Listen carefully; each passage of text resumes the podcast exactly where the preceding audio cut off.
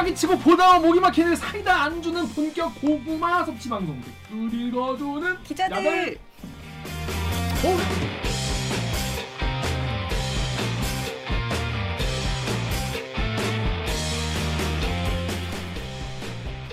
실화입니까? 실화냐?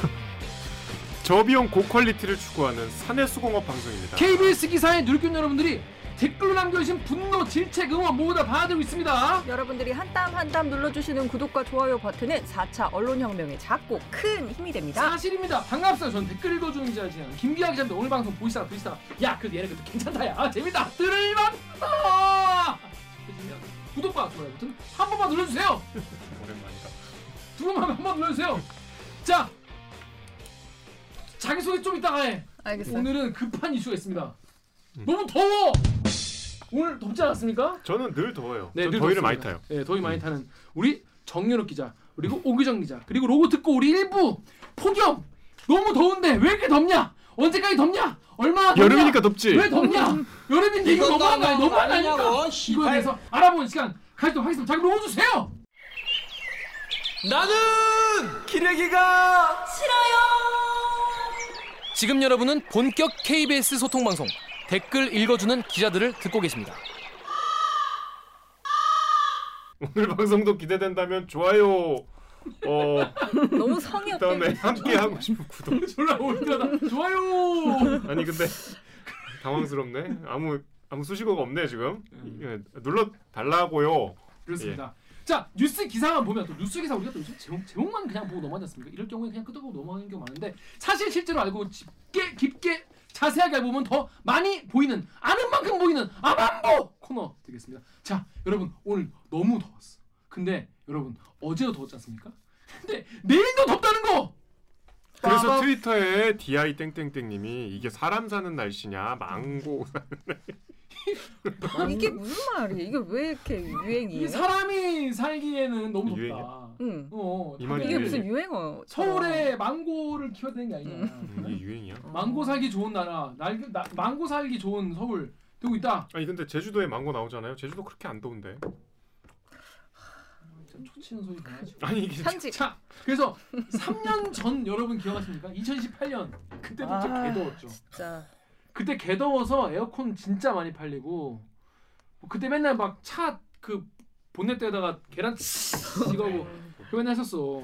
그때 제가 국회에 나갈 때인데 국회의사당 역에 내리면 국회 잔디밭을 가로질러. 지나야 어. 본관에 기자실 맞아요, 맞아요, 나거든요. 맞아요. 네. 거기를 지나가면 이미 그냥 막 이렇게 땀이 막 전 음. 땀 원래 별로 안 흘리는데 셔츠가 다 젖었어. 끝이야.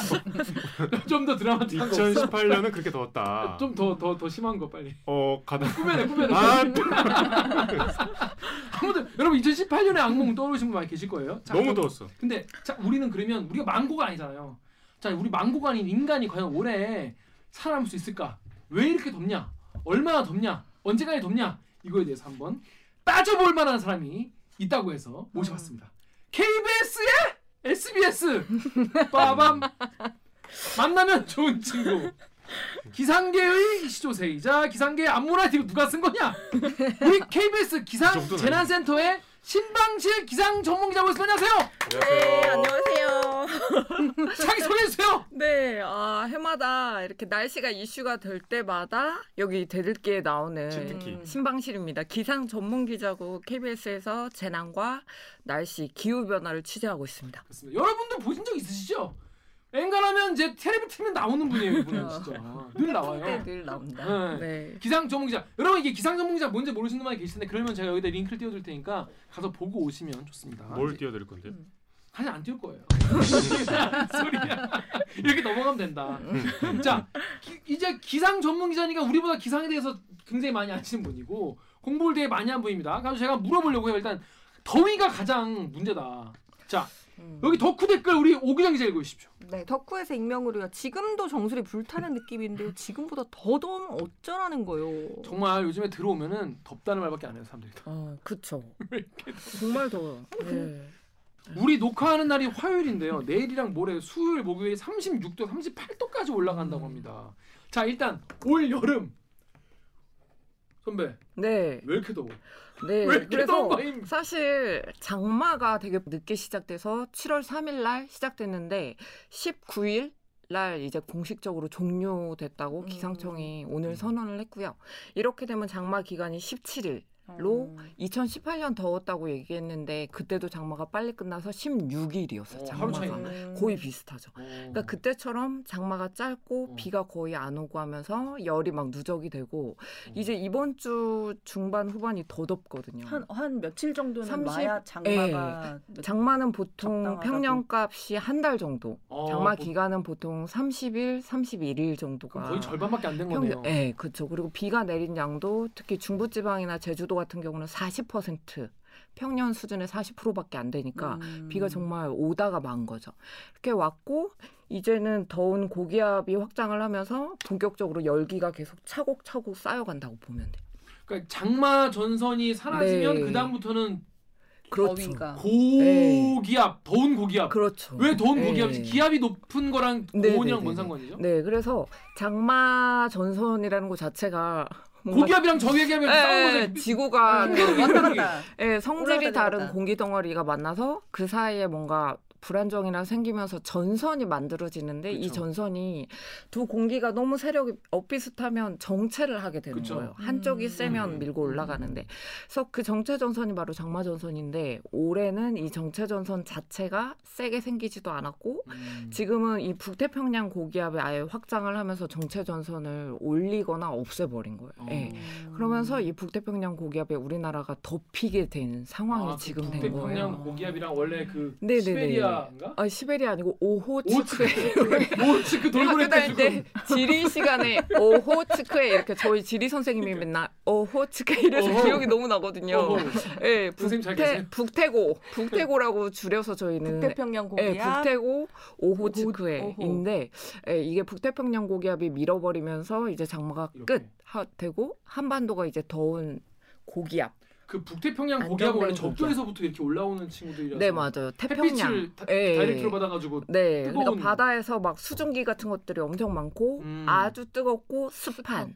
네, 음. 그래서 이전 더위가 아까 정수리가 뜨거워지는 그 음. 불볕 더위가 음. 원래 여름 초반이고 이제 이 북태평양 고기압이 확장하면 찜통 더위가 음. 되고 여기에 올해 또 심상치 않은 게 티벳 고기압까지. 에서도 와? 티벳에서 원정을 어. 지금 왔어요. 왔어요? 왔어요? 네, 그래서 사실 2018년도에 우리가 처음 들어본 응. 사실 생소한 개념이 티벳 고기압. 어, 저도 지금 생소한데. 중국 대륙 내륙에서 발달한 엄청나게 뜨겁고 키가 엄청나게 큰 상층 고기압이에요. 친구. 아 그게 티벳 고기압. 네, 이건 바로 티벳 고원. 어. 티벳 고원 어디 있는지 지도에 보면 약간 중국 그 티벳 그쪽 자치구 쪽 네. 이래요. 저도 어, 찾아봤더니 어, 어.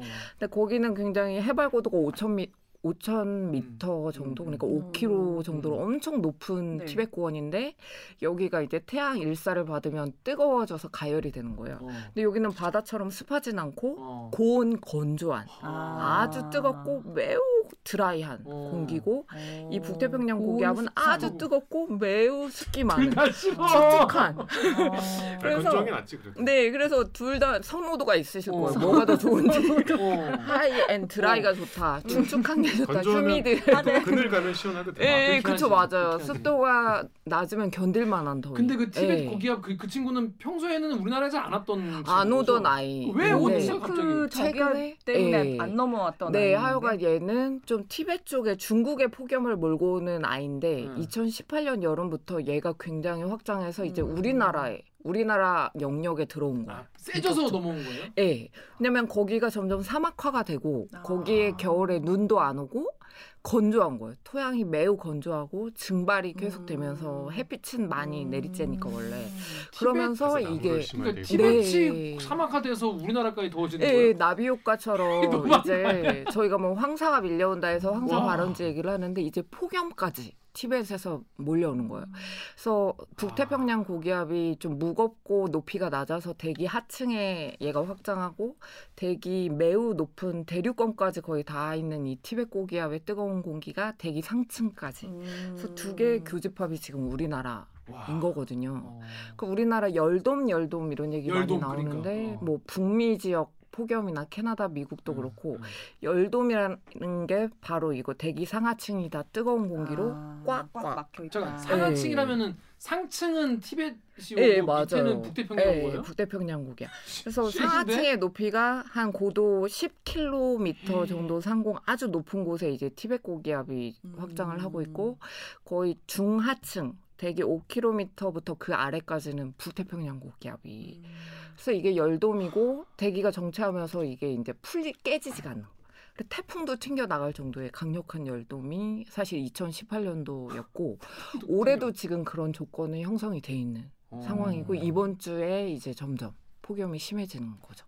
자, 여러분 일단 네. 듣기만 해도 무시무시해요. 태풍이 안 지나가면 좋은 거 아닌가요? 근데 이제 음. 더위 더위가 이제 불볕 더위와 찜통 더위가 이제 계속 시킬 리가 없다. 네. 예, 예. 예, 계속 음. 온, 온다는 네, 거죠. 그래서 불볕 더위랑 찜통 더위가 합쳐져서 그 새로 생겨난 말이 압력솥더위라는 신조어가 어, 맞네. 기대를 하면서 이- 거기 너무 꽂히는 어, 단어여서 맞네. 제가 썼는데. 압력솥은 압력이 세잖아요. 네. 고압의 조건으로 이제 밥을 예, 짓고 예, 예.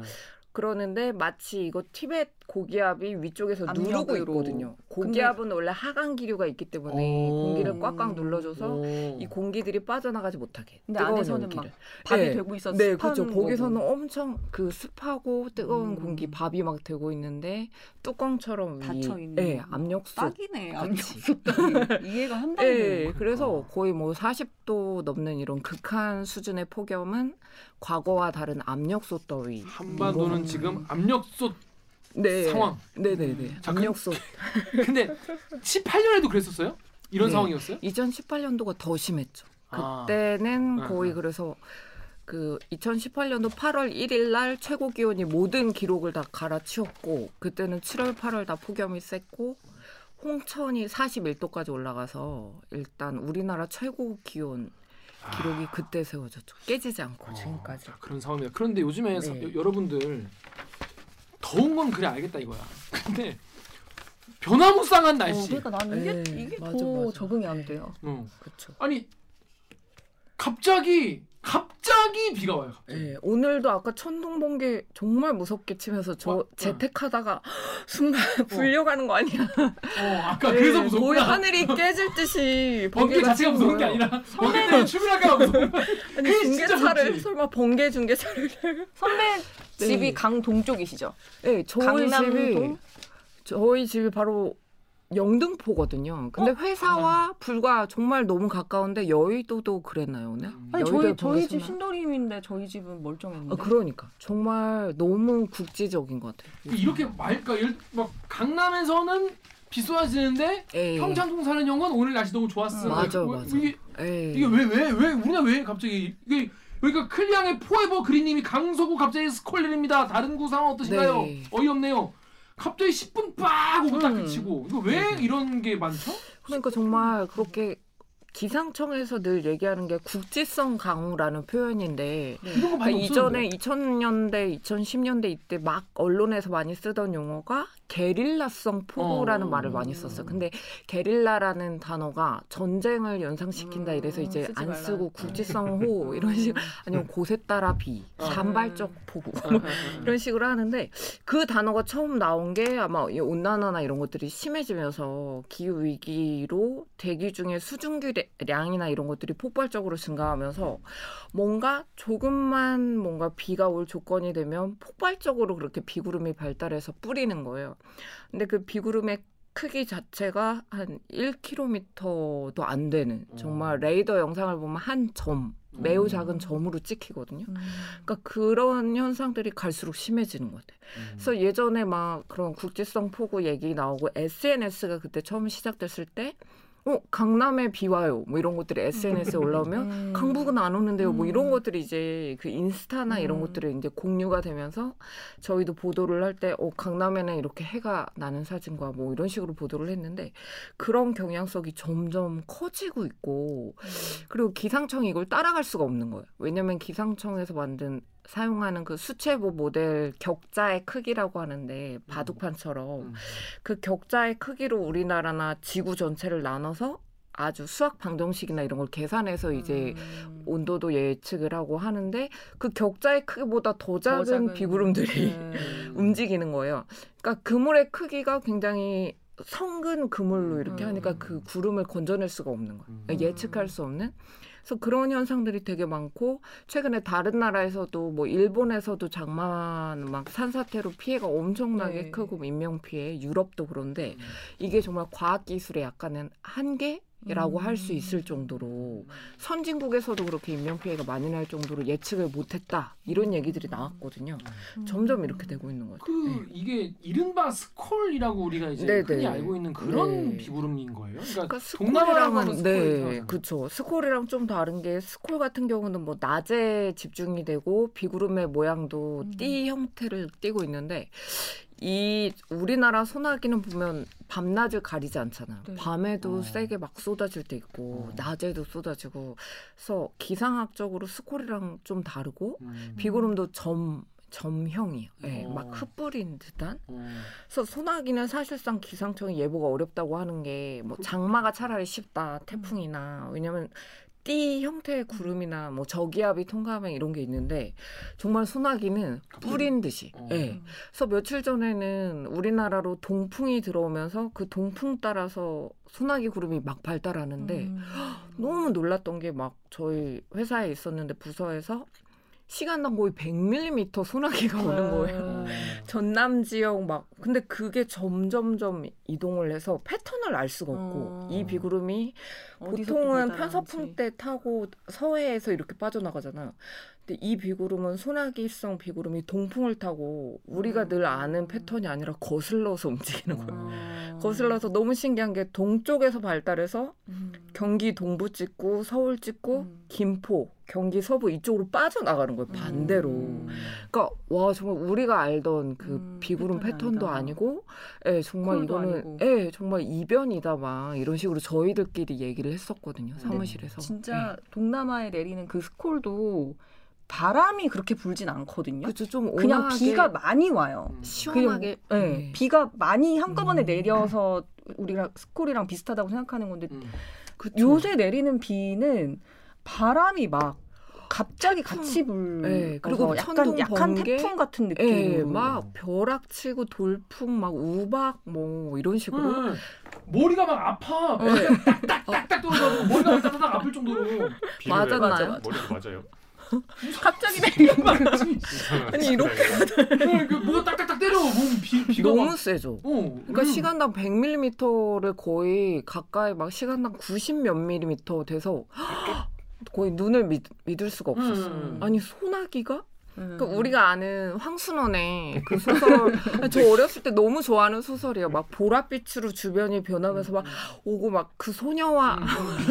그래서 아 낭만적인 소나기를 생각하고 있다가 그날 시간당 100mm를 쌀떼기 겪고 제가 아 디지털 기사 하나 써야 하나 어. 과거 소나기는 잊어라 이런 어. 식으로 그 생각을 했다니까. 소나기의 양상이 달라진 거구나. 소나기 맞고 쓰러지는 거죠. 지금 그러니까. 같으면 소설 속에 그런 로맨스가 불가능한 소나기네. 어 정말 격한 소나기. 생명을 목숨을 내놓고 거죠. 맞아야 되는. 예, 맞아요. 갔다 와도 다 졌더라고요 완전히. 예 맞아요. 짧은 사이에. 예 그리고 또 금방 그치고 해가 쨍하니 또 나, 나더라고요. 우리나라 개. 근데 이거 계속 이렇게 세- 이런 이런 이렇게 생길까요? 그러니까 앞으로 더 심해지면 심해지지 아? 예전 소나기나 이런 걸로 돌아갈 수 없는 것 같아요. 어.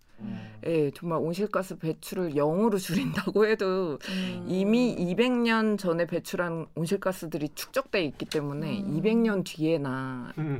벗어날 수 있지 어. 않을까. 그게 네. 이게 지금 압력 밥솥 더위 같이 이게 네. 위에서 티벳 고기압 뜨거운 공기가 누르고 밑에 네. 습한 이게 꽉 뭉치면서 네. 요만큼만 탁 일어나도 거기에 갑자기 스- 뭐 비가 빡 오고 이런 상황이라는 네, 거예요. 그렇게 될 수 있는데 어. 사실 그 압력 밥솥 더위가 너무나 강하면 비조차 내리지가 않아요. 어. 그러니까 오늘까지는 이렇게 소나기가 왔는데 내일부터는 이제 계속은 전국이 대체로 맑음이에요. 비가 안 들어 있어. 어.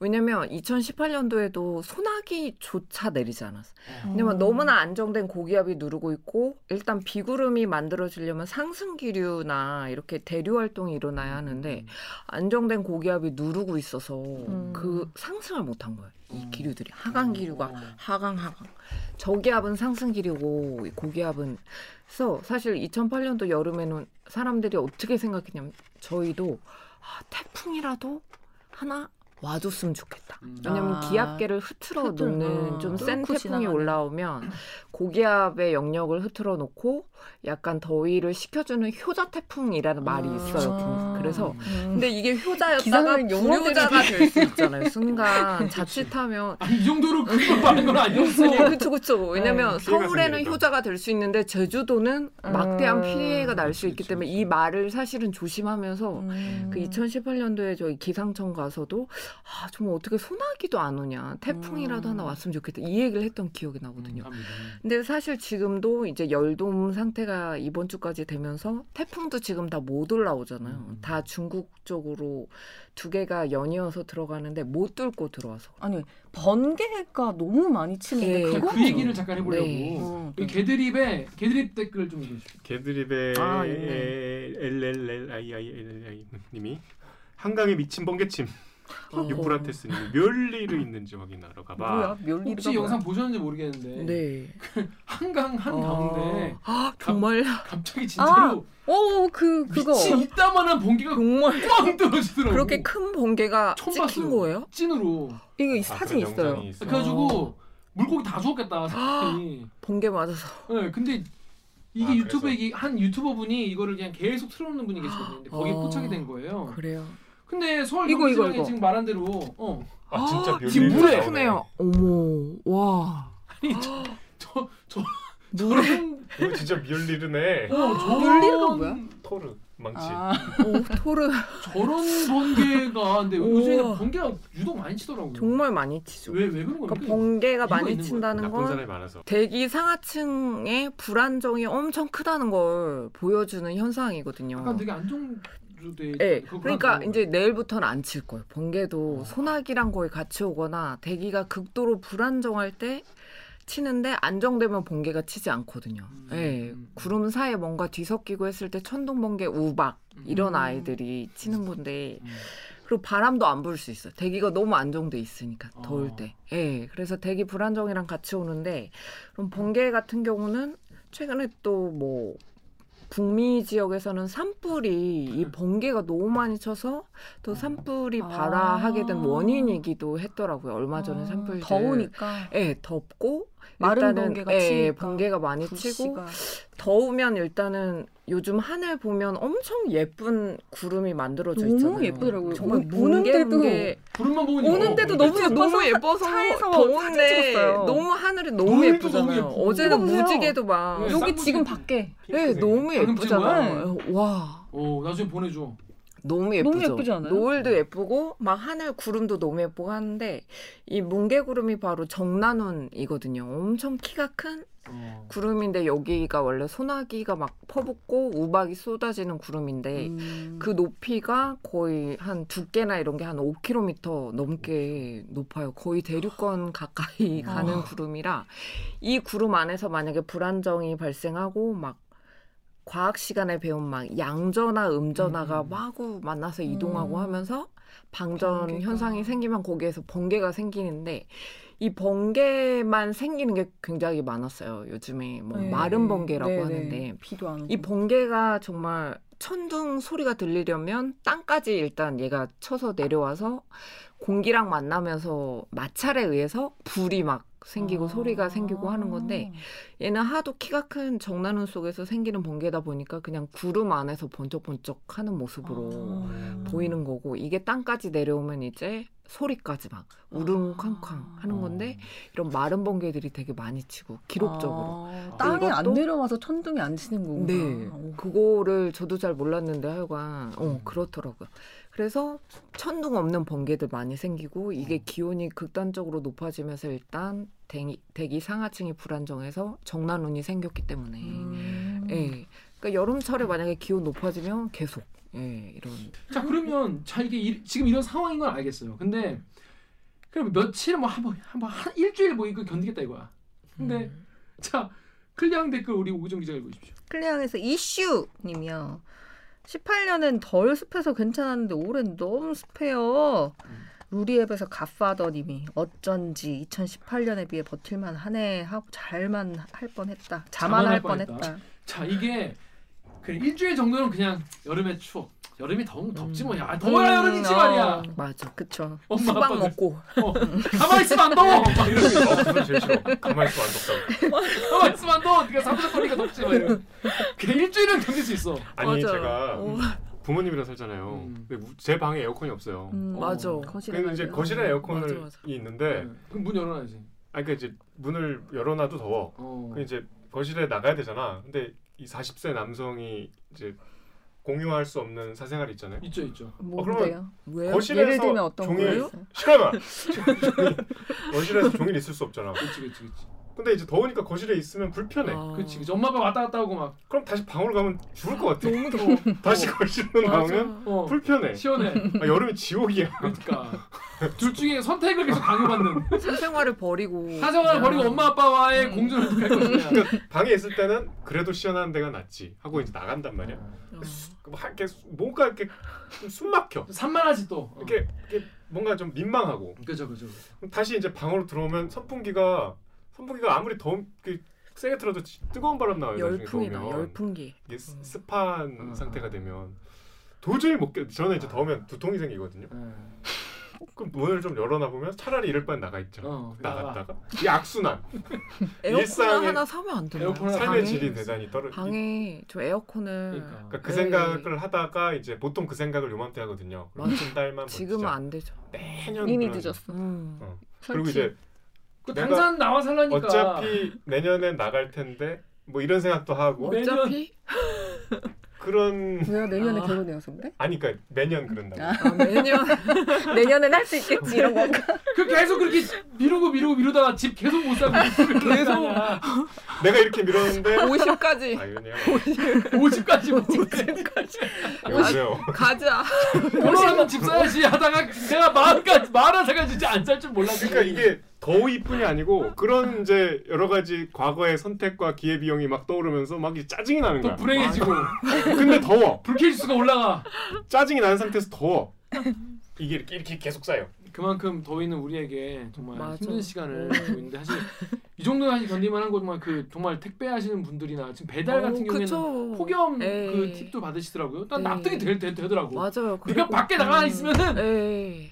빨리 집에 가겠다는 생각밖에 안 들거든. 맞아. 그리고 배달 주문할 때 그래서 그거 쓰잖아요. 뭐요? 천천히 오셔도 돼요. 아, 왜냐면 좀만 늦어도 전화를 하시더라고요. 아, 저도 맞아. 배달을 엄청 많이 시켜 먹는데 음. 아 제가 동을 잘못 찾아서 지금 빨리 갈게요 막. 그러니까 뛰어오지 마시라고. 예, 그래서 아 네, 천천히. 근데 지난주도 더웠거든요. 예, 이번 맞아요. 주도 덥, 덥는 예. 중이거든. 음. 언제까지 더운 겁니까 이거? 네, 그래서 사실 댓글에 아직 덜 습해서 괜찮았다라고 하셨는데 아직 본격적인 폭염은 이제 이번 주이기 아, 때문에. 예, 이렇게 말씀하실 수 있는 것 같아요. 서울이 이제 36도, 6도, 6도 이런 식으로 가고 아마 체감 온도는 더 올라가잖아요. 매, 매일 그런 폭염이 되고 그래서 아마 그런 공식 기상 관측소가 아니라 그 자동 기상 관측 장비인 AWS에서는 거의 40도 육박을 할 거란 할 말이에요. 걸로. 예상을 해요. 예. 그러니까 40도 가까이 올라갈 거고 폭염 이제 습도도 점점 높아지고 누적이 되면서 해서 이번 주가 아마 최악의 고비 일 것이다. 근데 한 가지 다행스러운 점은 오늘 기상청에서 발표를 했는데 2018년 수준일까봐 되게 걱정을 많이 했는데 지금 기압계는 굉장히 유사하지만 그렇게 장기적으로 이어지지는 않을 것이다. 어. 그러니까 얼마나? 7월 말만 돼도 이제 이 열돔이었던 아이들이 아. 수축하면서 음. 이제 우리나라가 약간 이 교집합에서 좀 벗어나는 좀, 기미가 지금 약간 그 모델들마다 보이는 거예요. 어, 모델들마다 에이. 2주 참으면 되네요. 예, 그러니까 일단은 이달? 한, 예, 지금 한참 원래 더울 때잖아요. 음. 7말 8초 그래서 음, 음. 휴가를 많이 가고 학교도 음. 방학하고, 그러니까 이 시기는 언제나 늘 덥다 이런 걸 생각을 하시면서 좀만 버티시면 그래도 2018년보다는 희망이 있어. 왜냐면 음. 그때는 정말 희망 고문이었거든요. 이게 폭염이 에이. 싫은 게 낮에는 더워도 밤에 안 더우면 그래도 살 수 있는데. 예, 열대야. 맞아요. 아 밤에도 덥죠. 예, 열대야가 더 힘들죠. 사실은 어, 어. 낮에는 뭐 회사에 있는다든지 사무실이나 이런 시원한데 무더위 쉼터 도뭐 지금 코로나 때문이긴 못 하지만. 열면 다 낮엔 닫- 갈수 있는데. 밤에는 집으로 돌아와야 하잖아. 음. 그래서 사실은 이 열대야가 사망이나 온열 질환에 더 큰 영향을 준다 음. 어, 이런 그래요? 예, 연구 결과 어, 많이 피할 데가 없어요. 생각해 보면 네, 어. 요- 요새 이제 재택들을 많이 하니까 직장이나 이런 데서 뭐 맞아요. 더위 에어컨을 바람을 쓸수 있는 네, 것도 아니고 온전히 그쵸. 집에서 다그 네. 에너지 비용을 감당을 해야 되는 전기세가 걱정이 네. 돼서 사실 막 세게 못 틀잖아요. 음. 집에서는. 그렇죠. 그래도 회사라도 가거나 그- 아니면 그러니까 뭐 회사에 있는 은행에 볼일 보러 가면 어. 시원하고 근데 뭐 코로나 이랬는데 때문에 지금 어디 갈 수도 없고 갈 수 있는 은행도 아예 없어. 3시 반인가 문 예, 닫아요. 맞아요, 그렇죠. 제가 얼마 전에 세탁소 동네 갔는데 네. 불을 다 꺼놨어요. 그래서 불을 닫은 줄 알았더니 세탁소 에어컨이 없거든요. 아, 세탁소가 그 아, 막 뜨거운 뜨거운 김이 계속 올라오잖아. 어머, 너무 더워서 불이라도 꺼놨다는 거야. 음. 들어가 보니까 지옥이야. 어머. 근데 음. 거기서 하루 종일 일하시잖아. 예, 정말. 그러니까 이게 그러면 퇴근하고 밤에라도 좀 덜 더워야 되는데 예, 잠도 너무- 못 자고. 저 여름은 참 예, 너무 힘든 것 같아요. 탈출할 데가 없어. 예. 제 기억으로 그러니까 보통 8월도 사- 원래는 8월도 덥잖아요 원래. 8월이 원래 더 덥죠. 원래 8월이 더 8초. 덥거든. 예. 그럼 나나 좀 불안한데 예를 들어서 이번에 이게 뭐 7월 말에 끝난다고 쳐요. 근데 혹시나 8월 초. 두 번째 예. 더위가 또 올 수도 있습니까? 그러면 그렇게 하진 않는데 일단은 뭐 2018년 수준은 아니다. 어. 뿐이지. 음. 8월까지도 평년이랑 비교를 했을 때는 비슷하거나 높음이에요. 어 진짜요? 네, 지금 이제 더 이상 이 기후 위기 속에 평년보다? 떨어진다 이런 거는 이제 더 이상 아. 나올 일이 없어. 네, 어찌 됐건 비슷하거나 아니 높음. 전 네. 최근에 그 심슨 만화 있잖아요. 심슨이요. 심슨, 예. 심슨에서 바트 심슨이 아빠 호머 심슨한테 아빠 올 더위가 올 여름이 내가 겪은 제일 더운 여름이에요라고 하니까 아? 호머 심슨이 웃으면서 오, 이번 여름이 네가 겪을 가장 시원한 여름이다. 오, 정말 전곡을 진짜 찌른- 심슨은 정말 와, 근데 심슨 가족은 근데 싫어 너무 싫어하니까 뭔가. 맞아요. 하듯이 오늘이 제일 시원한 날일 수 있는 거예요. 올해가. 네, 왜냐면 한 번도 늘 전지구 평균 기온이나 이런 걸 보면 2010년대 이후 계속 경신 경신 경신 되잖아요. 어. 그러니까 더 이상 이전보다 시원하다 이럴 날은 없는 거다. 그냥 이렇게 그냥 희망을 포기하고 어. 예, 지금 어떻게 해야 하냐 그러면 우리가 할 수 있는 게 뭐가 있냐 어. 이런 쪽에 빨리 집중하지 않으면 아니 이게 근데 저 이게 난 이것도 궁금했어요. 이게 사실 무한정 더워지진 않을 거 아니에요. 우리가 어. 태양에 가까이 가는 것도 아닌데. 네. 자 다음에 DKY님이 야 38도면 양호하지. 야 40도라도 오를까 봐 걱정이다 이런 걱정들 하시는데 네. 이게 더우면 뭐 어, 얼마나 이게 더워질 수도 있는 건가요? 정말 이제는 그러니까 40도 폭염을 우리가 상상하지 못했지만 네, 옛날에는 지금 중동 네 중동 그쵸, 그쵸. 가니까 뭐 피부가 따갑더라 뭐 이런 얘기 했는데 어, 아프리카 예, 그 날씨가 지금 이 날씨야. 예, 앞으로는 폭염 빈도가 뭐 2050년이 되면 지금보다 뭐 두 배에서 다섯 배까지 두 배요? 다섯 배요? 잦아진다. 그러니까 여름이 뭐 1년의 절반으로 길어지고 그중 거의 절반 한 세 달 정도는 계속 33도 이상. 그러니까 폭염의 기준이 아예 바뀌어야 한다 이런 얘기도 나오고 있죠. 지금은 33도 이상을 폭염이라고 하는데 2018년도에는 아예 그냥 한 달 내내 폭염 경보였거든요. 전국이 전국이. 지난 지도로. 근데 폭염 경보 기준이 35도거든. 음. 근데 35도가 더 이상 우리에게 충격이 되지 않는 거예요. 네, 35도 정도면 시원하네, 막 이런 어, 식으로. 아니야, 35도는 왜냐면 충격적이지. 40도 가까이 그때 39.6도까지 올라갔거든요. 서울이 8월 1일 날. 그래서 사실 그 정도 더위를 겪으니까 35도는 시원하게 느껴지는 거예요. 어, 어, 오히려. 어찌 보면. 어. 그래서 그 정도였기 때문에 이제 폭염 경보나 이런 거 수준이 거의 40도 뭐 음. 폭염 주의보, 경보, 중대 경보 이런 게한 음. 단계 더 있어야 하는 거 아니냐 아. 이런 식의 얘기까지 나오고 있죠. 음. 시대가 바뀐 거예요. 진짜 음. 10년 만에 바뀌고 20년 만에. 그러니까. 앞으로는 정말 더 심해질 수가 있겠죠. 45도까지 만약에 올라간다. 음. 그럴 수도. 지금 지구상에서 제일 더운 데는 몇 도까지 올라가요? 그냥 상식적으로? 보통 저도 가본 적은 없지만 미국의 서부 쪽에 네. 데스밸리가 네. 늘 나오거든요. 맞아요. 거기가 뭐 54도 넘었다, 5도 넘었다. 아. 이렇게 54 도요? 예. 54도. 근데 거기는 사람이 사는 곳이 아니라 정말 말 그대로 사막 같은 음. 국립공원 지대인데 늘 그런 폭염에 바로미터로 나오는 곳이 데스밸리. 거기도 온도가 예. 올라오고 있어요. 거기도 그러니까 워낙 뭐 50 몇 도 수준이라 여기가 60도까지 올라가는 데는 시간이 걸리겠지만 긴 시간 동안 보면 뭐 1도씩 1도씩 올라가고 있고 어. 예, 덥지 않았던 뭐 시베리아나 북극해 주변도 그런 식으로 극한 음. 폭염이 마구 나타나는 것들이 이제 일상이 되고 있으니까요. 음. 예. 그러니까 앞으로는 정말 아무도 내다볼 수 없는 네. 자, 그러니까 올 여름이 여러분이 겪은 가장 시원한 여름이 될 수 있는 거예요. 네. 너무 끔찍하지 않습니까? 이게 다 누구 잘못이다? 이게 다 우리 모두의 잘못이다. 맞아요. 그리고 우리 선조들과 미국과 중국과 뭐 이런 나라들의 잘못이겠죠. 유- 유럽과 선진국들의 잘못인데. 자 그런데 아까 잠깐 말씀하셨는데 지금 이런 상황을 태풍이 한번 와서 확 휘젓고 가면은 깨질 수도 있다. 이런 얘기 들은 전 약간 신박하고 약간 그렇게 생각해 본 적이 없거든요. 아, 그쵸. 그 여기 여기 덕후랑 클리앙 댓글 오구정 기자 좀 읽어주세요. 덕후의 익명 응? 음. 아 덕후의 익명으로요. 너는 태풍 대 열돔 누구 응원할 거임? 굳이 고르자면 클리앙에서 피스버꾸님이 열돔의 위력은 태풍도 다 튕겨내죠.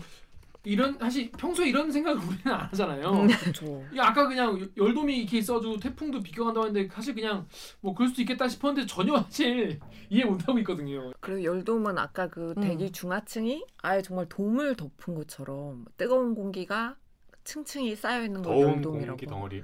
오, 더운 공기, 고기압, 고기압, 상층 고기압. 하층 쉬운 말처럼 당연하게 쓰는 거지. 그쵸. 네. 이게 원래. 사실 정, 압력수. 정 식 기상 용어도 아니고 어. 기상청은 이 용어를 좋아하잖아요. 어. 왜냐면 근데 미국 에서 최근에 폭염이 많을 때 미국 언론에서 다 히돔 히돔 히돔. 아. 히돔 히돔 그래서 이걸 우리나라 언론에서 들어오고 열돔이다. 우리도 음. 2018년도에 그런 현상이 나타나면서 이제 들어온 용어이고 음. 최근에 뭐 북미에서도 히돔 히돔 이런 얘기가 또 나왔는데 음. 사실 이게 고기압 하면 우리가 알고 있는 고기압들 보면 덩치가 엄청나게 크거든요. 북태평양 고기압, 오호츠크의 고기압, 음. 시베리아 고기압, 그다음 양쯔강 음. 고기압 이렇게 해서 고기압은 엄청나게 덩치가 크고 주변에 하강 기류가 시계 방향으로 이렇게 도는 하강 기류가 쏟아져 나오고 저기압은 고기압과 비교해서는 덩치가 매우 작아.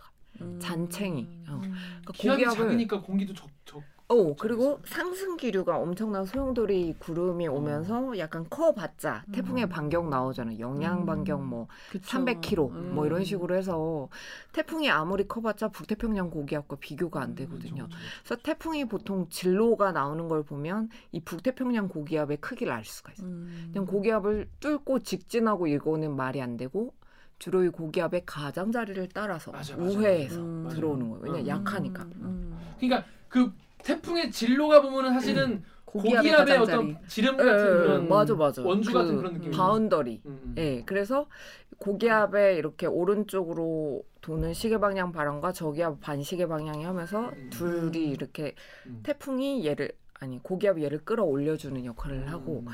그래서 사실은 고기압이 엄청 세면 태풍이 못 들어오고 가장자리를 배회할 수밖에 없고 음. 그 heat dome 음. 열돔이 있을 때는 더 세잖아요 압력수처럼 음. 고기압이 아. 아예 못 들어오게 꽉 막으니까. 보호막이라고 할수 있어. 근데 그게 뭐 보호막 일지 아니면 다른 재앙을 불러오는 그래서 둘이 뭐 태풍이 좋다, 열돔이 낫다 뭐 이런 것들을 말할 수는 없는데 음. 사실 뭐 2018년도엔 그것 때문에 태풍이 못 오고 결국 그 열돔이 와해되기 시작할 때 태풍이 드디어 와요 하나가 음. 2018년도 8월 하순에 찾아온 태풍 솔릭. 이었는데 솔릭이란 아, 이름이 솔릭. 기억날 거예요. 나, 그냥 그때 이나 솔릭은 너무- 중계 탔어. 오, 인천공항에 나가 있는 오규정 기자 연결해 보겠습니다. 네, 날이 밝으면서 서서히 결항편이 생길 것 같은데 지금 상황 어떻습니까? 네, 오늘 인천공항을 통해서 출국할 예정이셨던 분들 밤사이에 잠 못 이루셨을 텐데요. 크게 걱정하지 않으셔도 될 것 같습니다. 이 밤사이에 내리던 비는 어, 새벽이 되면서 지금은 완전히 그친 상태고요. 어, 대- 대신 태풍이 조금 올라오고 있어서 그런지 바람이 다소 강하게 불고 있습니다. 네, 지금까지 인천공항에 나가 있는 오규정 기자였습니다. 유명한 토게 쏠린다고 응. 쏠리. 쏠린다. 쏠리. 기억이 나요. 오, 하루 종일 탔어요. 2018년도에 태풍이 하나 왔으면 왔으면 하는, 했는데 늘. 못 왔거든요. 중국 쪽으로 어. 똑같이 가고. 근데 아 쏠리기 그때 밑으로만 왔어. 왔어. 위로 안, 와, 안 오고. 오, 맞아요. 맞아요. 그래서 인천공항에서 계속 기다렸는데 안 왔어. 느림보 태풍 쏠리기였는데 거의 성인이 걷는 속도로 이 어. 태풍이 맞아요, 늦게 맞아요. 왔어. 그러면 더 피해가 그래서 더? 더 오래. 제주도. 부근에 거의 기억나. 한뭐 거의 한나절 반나절 넘게 어. 거기에서 열 몇 시간 동안 머물고 그래서 그때 천천히. 그때가 그때 아니에요? 그때 다 제주도에 발목 껴가지고 맞아. 부근에 커플들 다 예. 중계 그거 얼굴 나가고 막 이랬다는 그때 그때 맞죠? 지원하려고 전화 어, 오고. 맞아, 맞아. 그때 느림보 태풍 쏠리기 최초로 이제 와해 될 때 뚫고 들어왔고 이 태풍이 우리나라에 상륙해서 들어왔어요. 드디어 이 열돔을 흩어놨죠. 났구나. 그래서 폭염이 끝이 나게 됐어. 아. 이 이후에. 음. 그럼 나 네. 궁금한 그럼 예를 들어서 이제 열돔이 이제 해산됐어 예를 들어서. 네, 이렇게. 근데 그렇다고 해서 네. 그러면 그 다음은 어떻게 됩니까? 그 다음은 그래서 8월 말이었기 때문에 그때가 더위가. 사실상 예, 9월로 넘어가는 시점이라 음. 이 끝이 보이지 않는 폭염과 열대야가 쏠릭을 계기로 이제 접고 이제 가을로 접었죠. 질문 있습니다. 네. 그 이번 열돔은 좀 일찍 와봤잖아요. 네. 그럼 얘 끝나면 8월에도 그럼 더위가 남아 있, 있는 거고 네, 어떻게 그러니까 어떻게 이 더위는 만약에 8월, 7월 말에 흩어지더라도 음. 8월은 워낙 덥고 태양의 고도도 높은 시기이기 때문에 그것만으로도 덥다. 근데 위안이 되는 건 2018년 수준은 아니다. 음. 요 정도의 그러니까 40도 수준의 폭염은 아니고 한 35도를 오르락내리락 아니면 음. 33도 폭염 특보는 내려지겠지만 40도는 아니다. 음. 아닐 거다라는 전망에 그래 다행이다. 아. 아 저는 근데 이게 보통 지, 저도 그냥 보통 직장인이니까 그냥 뭐 큰 건물에 자주 들어가면 사실 되잖아. 음. 또차 타고 다니면 뭐 되고 근데 음. 정말 집에서 지하철역까지 가는 동안 음. 지하철역에서 회사 들어온 동안만 네. 그 더위를 쬐도 어, 맞아요. 하루 종일 힘이 없고 그 막 그러던데. 맞아요. 이거, 이거 내가 그냥 몸이 안 좋아서. 그런가?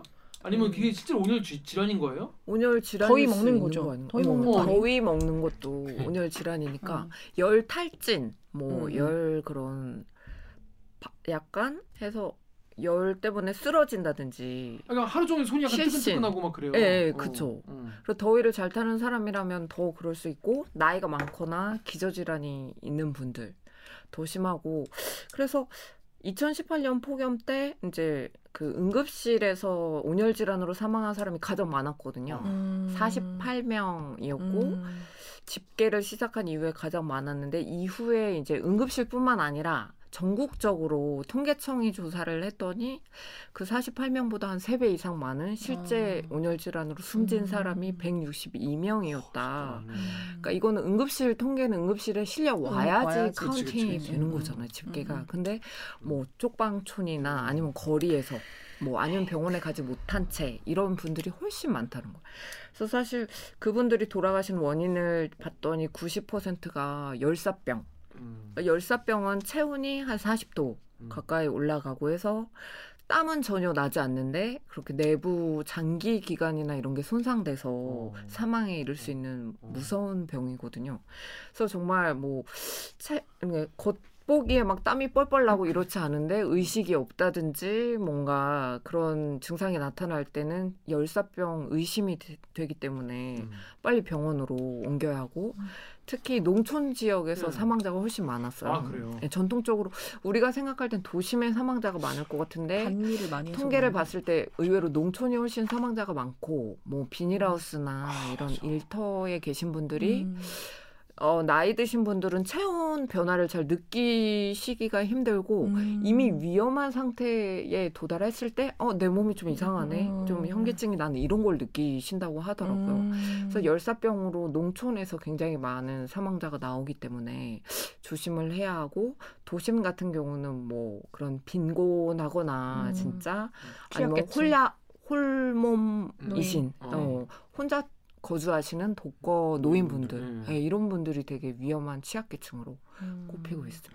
나 기억나요. 그때 리포트 했었어. 아. 그 그 일하러 나가지 마, 지 마시라고 에, 전화 돌리라는 예. 그러니까 부모님한테 집에 안부 전화하기 어, 뭐 안부. 전화해서 예. 너무 더운 날 나가지 마시라고 어머- 어머니 아 괜찮다 하시는데 그게 에이. 나갔다가 진짜 그러다가 또 났네. 원래 일을 해보면 아는데 요것만 요 음, 닭고랑만 메고 하면 돼. 들어가야지 예. 하다가 보면 잡초가 또 있고 그래서 원래 일이라는 네. 게 그렇잖아요. 네. 그러다 보면 몇 시간 그렇게 해서 음. 안타까운 예, 희생이 많아요. 음. 그, 아 그리고 우리도 또 언론들 맨날 이제 하면은 우리 K, KBS 같은 경우에 맨날 이제 뭐 쪽방촌 네. 더, 더운 날 가가지고 이렇게 덥습니다. 근데 늘 가잖아요. 어, 늘 올해도 가. 이미 갔어요. 아, 같이 갔어. 예, 이미. 예, 아참 이게 지난주에 근데 이런 거를 아 막 하면서도 자꾸 이제 희생자라고. 하니까 네. 너무 자 그런데 이게 지금 우리나라만 이런 게 아니고 지금 다른 나라 특히 뭐 미국이나 캘리포니아 이렇게 미국 뭐 캐나다 이런 데는 좀뭐 역대급이라는 얘기가 있는데 저희 덕후 댓글 정렬 기자 좀 보십시오. 덕후 익명으로 지구야 정신 차려 내가 잘못했어 미안해. 음. 또 익명으로 지금 지구에 영향을 미치는 이산화탄소가 20년 전에 배출된 거라 하던데 진짜 기후 변화 지금 대응하지 않으면 20년 후는 어떻게 될지 캄캄하다. 네. 이게 지금 미국 캘리포니아 주 데스밸리는 아까 말씀하신 것처럼 기온이 54.4도까지 올랐고요. 그러니까 말도 안 되는 폭염인 거예요 지금. 일단 지금 신방식 기자 이게 지금 미국이나 이, 이, 뭐 이쪽이 좀 지금 엄청 더운 건 맞죠? 왜 네, 지금 네. 얼- 얼마나 거긴 지금 네. 심각한 상황이에요? 그래서 그쪽 같은 경우는 거의 6월 말부터 이런 더위들이 엄청나게 극도로 이제 집중이 되기 시작했는데 그쪽 어 북미 서부 쪽에 북극 쪽에서 내려온 매우 정체하는 기압 고기압이 장기간 예, 거기에 위치해 있었어요. 북에서 오면 되게 시원할 것 같아요. 예. 근데 북극에서 온다고 다 시원한 건 아니고 북극에서 이제 제트 기류나 이런 것들이 출렁출렁하면서 어느 맞아, 지역은. 뜨겁고 어느 음. 지역은 어... 차갑거든요. 북극에서 밀려온 공기가 아예 어. 직방으로 내려오는 곳은 차갑고 어. 이 공기가 다시 데워져서 올라가는 지역은 아. 고기압이 정체하는 곳인데 바로 이 고기압 정체가 이 바로 북미 서쪽에 어. 매우 장기간 이루어졌습니다. 어. 그래서 사실은 이런 것들이 정말 어느 지역에 걸리느냐에 따라서 올해는 북미 서, 서쪽 폭염인데 이게 동부 쪽에 걸리면 또 이쪽 동부가 폭염이 되는 거고 일단은 이런 이상 기후 현상들이 북극이랑도 연결고리가 굉장히 많잖아요. 어. 북극 쪽에서 찬 공기가 내려와서 뭐 여름 장마가 길어지고 선선했다면 작년 같은 경우 음. 올해는 또 정반대로 북극 제트 기류가 이쪽 북미 서쪽에 정체를 하면서 거기에 거대한 고기압이 계속 이제 위치를 한 채 해소가 안 되는 상황이 계속됐고 음, 음. 그래서 약간 피크는 지났는데 어. 예, 하여간 이런 기록적인 현상들이 7월 초에 났고, 음. 그래서 미국 정부에서도 뭐 바이든 대통령이 이런 북미 지역의 폭염이나 산불은 바로 이 기후 위기에 음, 이게 현상들이다. 우리가 어떻게 대책을 마련해야 음, 한다라고 또 발, 발표를 했어요. 음. 그래서 이전에 뭐 트럼프 정부였다면 음. 이런 거 인정이 아, 음. 왜냐면 지난해와 전혀 다른 네. 이런 반응들이 대응들이 나오고 있어서 아 그래도 다행이다 저는 그런 생각을 했는데 그럼 극한 기상 현상이 거의 매년 지역이나 시기는 다르겠지만 계속 이어지고 있고 음. 뭐 그리고 유럽 쪽에서도 음. 폭우가 되게 맞아요. 많이 왔잖아요. 독일에서 폭우로 사람이 네, 정말 유럽 같은 경우는 음. 선진국이고 선진국이고 그 지역 유럽 같은 경우는 뭐 우리나라처럼 이렇게 뭐 시간당 100mm 폭우 이런 게 와본 적이 없는 음. 지역이거든요. 음. 근데 이 지역 같은 경우는 반대로 저기압이 정체하면서 어.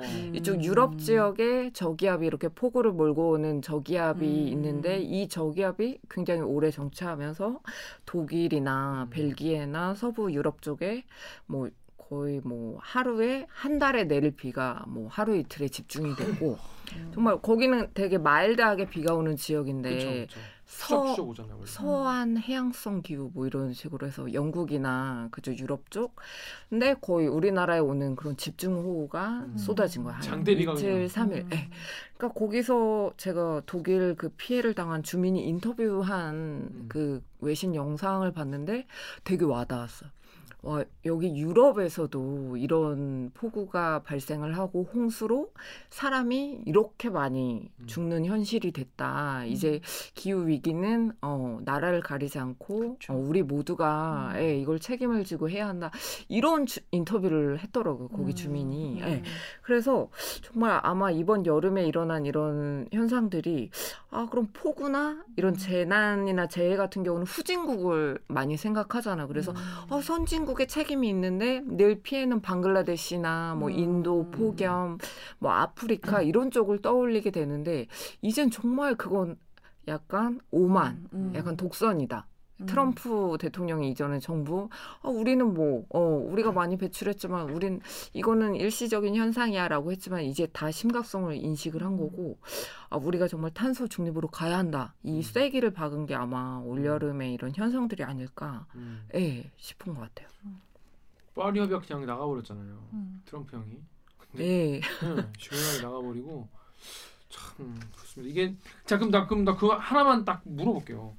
이 폭염, 이 더위 이게 그 전 지구적 기후 변화랑 뭔 상관입니까? 지구의 평균 기온 자체가 옮겨진 거예요. 그러니까 지구의 평균 기온을 우리가 보통 얘기할 때는 정규 분포 수학 그래프로 해서 가운데가 가장 이렇게 높은 음. 그래서 평균 주위로 이런 현상들이 모여 있고 이렇게 볼록한데 이 가운데 볼록한 그래프의 중심선이 평균인데 이 평균 기온 자체가 음. 올라가 버린 거예요. 1도가 올라가 버린 거예요. 음. 그럼 1도가 올라가면 그 전에 정말 이 평균에서 극쪽으로 떨어져 있던 폭염, 그러니까 음. 온도가 극한적으로 높은 폭염의 이 넓이 자체가 음. 에, 그래프가 이렇게 올라가면 훨씬 그 면적이 증가를 음. 하거든요. 음. 보통 이 정규 분포 그래프로 많이 뭐 이렇게 간다는 예, 거죠? 역시 머릿속에 그려지죠. 그래프가 정규 분포에서. 근데 이거 자체가 그래프가 평균이 평균 기온이 높아지면 여기 끝에 발생하던 아주 극한 폭염이 원래 요만큼이었는데 이거 자체가 이만큼으로 음. 늘어나는 게 그래프상에서 음. 그러니까 이게 굉장히 그냥 원론적으로 딱 보여줄 수 있는 그래프. 그래서 대기 중에 수증기량이 많아지고 하면서 일단 기온 자체가 높아지고 음. 뭐 온실가스 하면 일단은 담요라고 하잖아요. 지구를 덮어주는 담요. 음. 그래서 온실 효과 자체가 없었다면 지구의 생명도 탄생할 수 없고 이 그렇겠죠. 공기가 있었기 때문에 근데 이 담요를 너무 두꺼운 담요를 이제 우리가 사시사철 음. 뒤집어 쓰고 있는 거예요. 이 담요가 겨울에는 너무 좋았지만 여름에도 지금 우리가 이만한 두꺼운 이불을 뒤집어 쓰고 있으니까 너무 덥잖아요. 음. 그런 것처럼 이제 이 담요가 점점 두꺼워지면서 폭염의 강도가 세지고 또 그 영향으로 폭우의 강도가 세지고 변칙적인 예측할 수 없는 극단적인 기후가 매년. 음. 그래서 사실 저희가 생각이 짧았던 게 2018년도 이 극한 폭염을 겪고 저희가 폭염에 정말 이렇게 우와, 폭염 폭염 음. 그래서 그 2019년을 앞두고 폭염 대비를 엄청나게 한 거예요. 2019년 거의 안 폭염 더웠어. 네, 필라를 막 만들고 저희 그 필라라 하면 이제 그냥 일단 더울 때 필라 무조건 트는. 무조건 특보 때. 트는 네. 필라를 마구 만들고 막 들어온 열화상 들어온 그리고 논문만 폭염 관련 논문만 막 폴더에 막 정말 수십 개를 쌓아놓고 이제 기획하려고 음.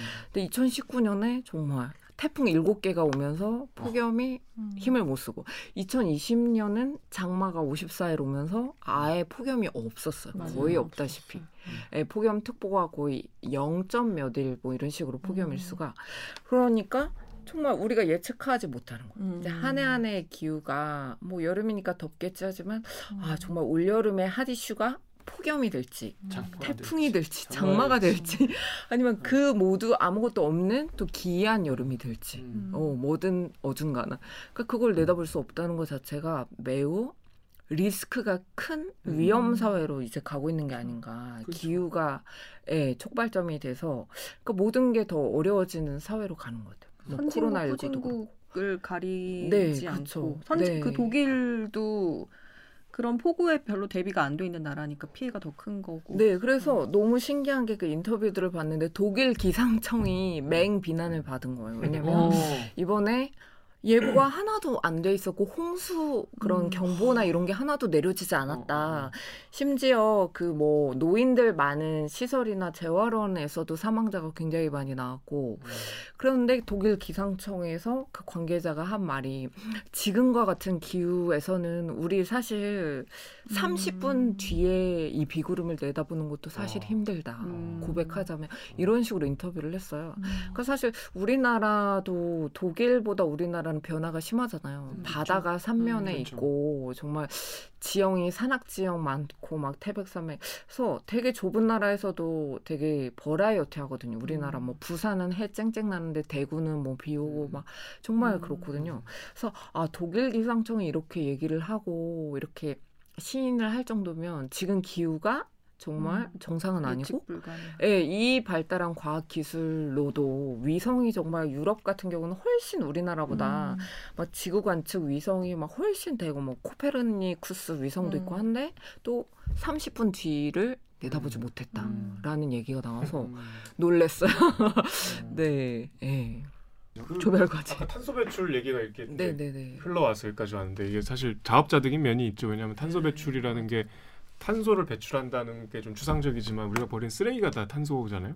근데 그때도 얘기했지만 그 쓰레기를 배출하는 뭔가 우리 머릿속에 떠오르는 특정한 이미지가 있는데 그- 그게 다가 아니라니까. 예를 들면 쓰레기를 많이 배출하는 산업 중에 석유 산업이 1등이고 2등이 의류 산업이래. 음. 우리가 옷을 많이 사면 돌고 돌고 돌아서 폭염에 기여하는 거야. 옷을 사서 버리고 이러면 그 섬유 산업에서 배출하는 탄소가 엄청 많. 그러니까 그 값싼 스파 브랜드 때문에 요새 옷들을 많이 맞아요. 이제 찍어내서 맞아. 팔고 산대요. 그게 이 소비가 더 풍족해질수록 음. 이제 탄소 배출의 가능성은 더 높아지고 이게 이제 돌고 돌아서 다 우리의 폭염과 혹한으로 오는 거예요. 자업이 헌옷 수거함을 통해 헌옷 수출업체의 선별장으로 모이는 옷들. 이 중 일부는 국내 빈티지 샵 등으로 유통되지만 대부분은 해외로 수출되는데요. 포장되고 컨테이너에 실려 인도나 캄보디아, 아프리카 가나 같은 개발도상국으로 향합니다. 가나의 칸타만토 시장도 중고 의류가 거래되는 곳 중 하나인데요. 세계 5위의 헌옷 수출국인 우리나라 옷들도 이곳에서 어렵지 않게 찾아볼 수 있습니다. 시장에 들어오는 옷은 매주 1,500만 개. 옷들이 넘쳐날 만큼 많은 까닭에 절반 가까이는 어느 누구에게도 팔리지 않고 그냥 쓰레기로 버려지는데요. 그런데 그 쓰레기의 양 역시 지역 폐기물 처리 시스템이 감당할 수 없을 정도라서 강에 버려지거나 불태워지거나 그냥 아무렇게나 폐기되고 있죠. 결국 시장 근처엔 헌옷으로 만들어진 쓰레기 강이 생겨버렸고 소들은 산더미 같은 옷 위에서 풀 대신 합성 섬유를 뜯고 있습니다. 이렇게 막대한 양의 옷이 버려지고 있지만 또 한쪽에서는 계속해서 엄청나게 많은 옷을 생산하고 있는데요. 70억이 사는 지구에서 1년에 1000억 개의 옷이 만들어집니다. 1년이면 330억 개가 버려지는 거죠. 의류 산업이 배출하는 온실가스의 양은 전 세계 선박과 항공 산업을 합친 것보다 많다고 해요. 미세- 자업자득이고 인과응보 뭐 이런 식으로 맞아요. 그러니까 와 큰일 네. 났다 이러고 나서 이제 뭐 쓰레기 하고 버리면 아무 소용이 없다는 거죠. 네. 속상하다. 그래서 가끔은 저희는 이제 미래 기후 변화 시나리오나 이런 거에서 뭐 2050년에 어떻게 되고 이런 거 많이 보잖아요. 2030년. 그러면 아, 2050년에 내가 살아 있으면 몇 살이고 이제 아, 요양원에 있구, 있겠구나 그 나이 되면.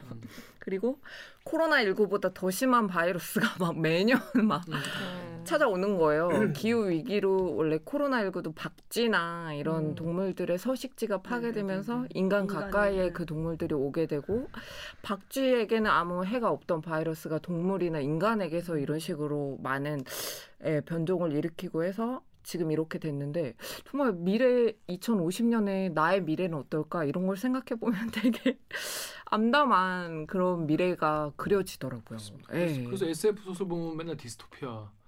맨날 망한 망한 맞아요. 세계. 지구를 떠나고 네. 인터스텔라나 이런 거 보면 네. 먼지를 피해서 네. 맞아요. 먼지를 피해서 먼지 때문에 옥수수밖에 못 하고. 네, 그쵸 그쵸 다 이거 산소호흡기 끼고 있고 최근에 뭐 이런 우주 비행도 이제 현실화 됐는데 음, 음, 정말 지구에는 음. 돈 없는 어. 저 같은 사람이. 남고 어. 이제 그렇게 개척지로 나가지 있- 않을까 정말 음. 먼 미래에 음. 그런 생각도 드는 저도 것 있을 같아요. 것 같아요, 선배. 같이 같이 있- 같이 있읍시다. 요양원 만에 올해는 먼지 많은 더위가 막 이러면서 아이고 42도밖에 안 돼 괜찮아. 수박 좀 쓸어봐. 그러니까. 여러분 그런. 일이 일어나지 않으려면은 이게 다른 나라를 탓할 게 아니라 에어컨 있는 방에 살고 있겠지. 아니야 같이 오세요. 우리는 요양원에 그때도 나 에어컨 방에 에어컨. 없이 엄마 아빠랑 사는 거 아니겠지? 자 그런 일 있으면 안 되겠죠. 그렇습니다. 여러분 자 정리하자면 올해는 덥지만 2018년만큼은 안 덥다. 그리고 올 이 이 더위는 7월 말까지는 가겠지만 그 이후에는 조금 누그러질 가능성이 있지만 그래도 한동안 더울 것이다. 뭔 소리야? 어, 아 그러니까 이 지금 완전 미친 더위는 한 7월 2주. 말까지 7월 말에 어, 8월에도 2주 정도. 기본적으로 더운 건 있기 때문에 하지만 그조차 알 수. 없다. 그렇죠. 정확히 알수 없지만 그 이후엔 덥다. 그리고 태풍은 당분간 없다. 예, 열 열둠 때문에 뭐 요 요 정도. 음. 그리고 지금 이렇게 졸라 더운 거는 우리 모두가 쓰레기를 버렸기 때문이다. 우리가 쓰레기이기 때문이다. 아, 우리가 우리 그냥 우리 선조와 이제 미국인과 중국인들과 이런 분들, 유럽 분들과 이런 모든 아, 사람들이 일본인들, 우리나라가 탄소 배출 면적당 탄소 배출은 1위예요. 어. 전 세계에서. 그래서 계속 버렸기 때문이다. 자업 제압 제압이다. 제압 제압. 음. 그러니까 지금이라도 우리 우리라도 조금 조금씩 어, 옷을 사지 말고 옷을 옷을 덜덜 사고 멋쟁이가 오늘 좀 멋쟁이. 아니 그냥 이렇게만 입고 예. 있는 옷 입어라. 그리고 어. 자동차도 이제 테슬라만 타시고 테슬라 화성 갈 거니까 테슬라 오 PPL인가요? 테슬라 PPL 받으면 뭐 일론 머스크 보고 있나? 화성 갈 거니까 그렇습니다. 하여튼 자 아무튼 우리 모두 이올 여름 잘 좀 이겨내도록 하겠습니다. 이- 이겨냈으면 좋겠습니다. 자 신방실 기자님 이게 정말 대한민국의 이 이제 날씨로 약간 떨어져 갈 때마다 KBS의 과학 선생님. 네, KBS 과학 선생님 오시는데 오늘 출연 소감 어떠신지 한 말씀. 네, 1년에 한 번씩 나오는데 나올 때마다 너무 살림살이가 진화하고 아.